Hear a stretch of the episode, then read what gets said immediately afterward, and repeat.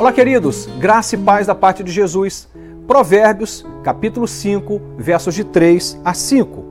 Pois os lábios da mulher imoral destilam mel, a sua voz é mais suave que o azeite, mas no final amarga como fel, afiada como uma espada de dois gumes. Os seus pés descem para a morte, e os seus passos conduzem diretamente para a sepultura. Bom, todo assunto que é importante na Bíblia, ele retoma e às vezes chega ao ponto de você ter um entendimento de que o autor bíblico está sendo repetitivo. Um dos princípios do aprendizado é a repetição.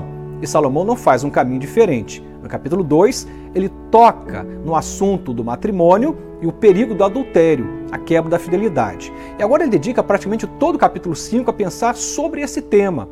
E nesse momento específico, dos versículos 3 a 5, ele fala sobre o processo de sedução, que vem por meio das palavras, ele chega a dizer que dos lábios da mulher imoral destilam mel.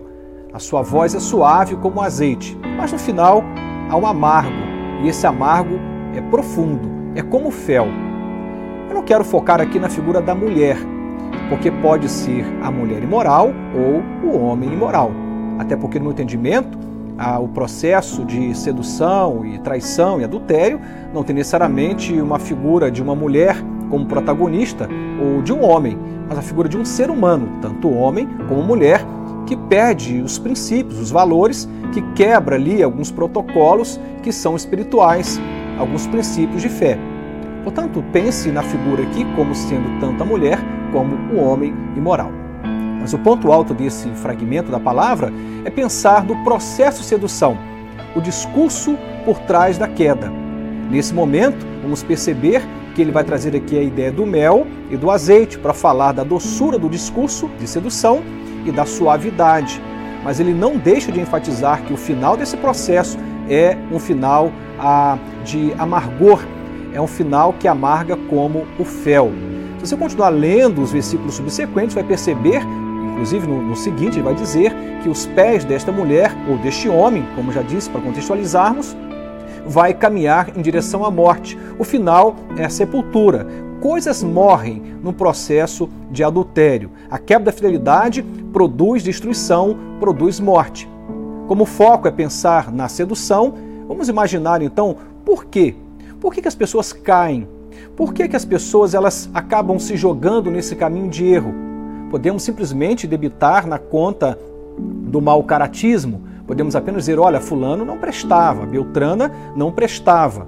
Mas eu queria pensar num outro foco aqui para além de, deste. Não vou dizer que este não seja importante. Sim, o problema de caráter vai sim implicar nesse processo de queda. Mas há algo muito importante que eu quero tocar. Todos nós temos na nossa alma alguma fratura, alguma fissura emocional e que isso vai produzir aí brechas para algumas quedas na vida. Quando meninos, crianças, Deveríamos ter sido amados pelos nossos pais. Deveríamos ter sido aconchegados pelos nossos pais. Imagine que você, uma menina, ainda na terra infância, desejosa pelo abraço, aconchego do seu pai, você nunca recebeu. Infelizmente, ele nunca prestou atenção em você. Até trabalhou muito, botou comida em casa, mas não foi capaz de te colocar no colo, te abraçar, te beijar, te elogiar, chamar de princesa, te aconchegar nos braços paternos e amorosos dele. De modo que você inaugura a sua vida adulta com uma fissura enorme. Você vai estar gritando por amor, por aceitação, e ali mora o perigo.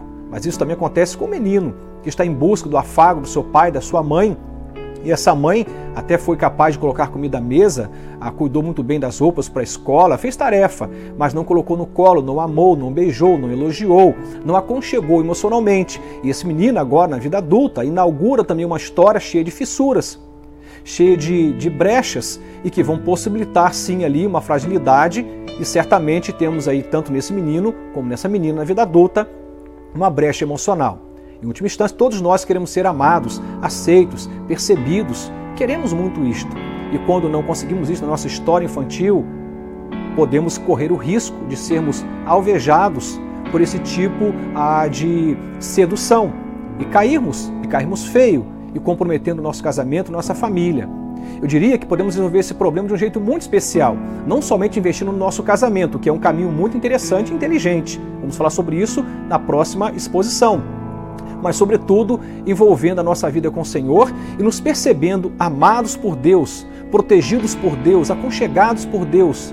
Quanto mais amados por Deus nos percebemos, essas brechas vão se fechando, essas fissuras vão se fechando e não precisamos nos conduzir nesse caminho do erro e da morte. E não precisamos ficar sujeitos a nenhum tipo de sedução.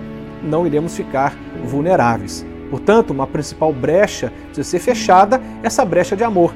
Mas temos um Deus que diz claramente que nos ama e nos ama profundamente. Que Deus nos ajude a nos sentirmos amados por Ele, para que não venhamos a cair no processo de sedução e comprometer nosso casamento e a nossa família. Amém.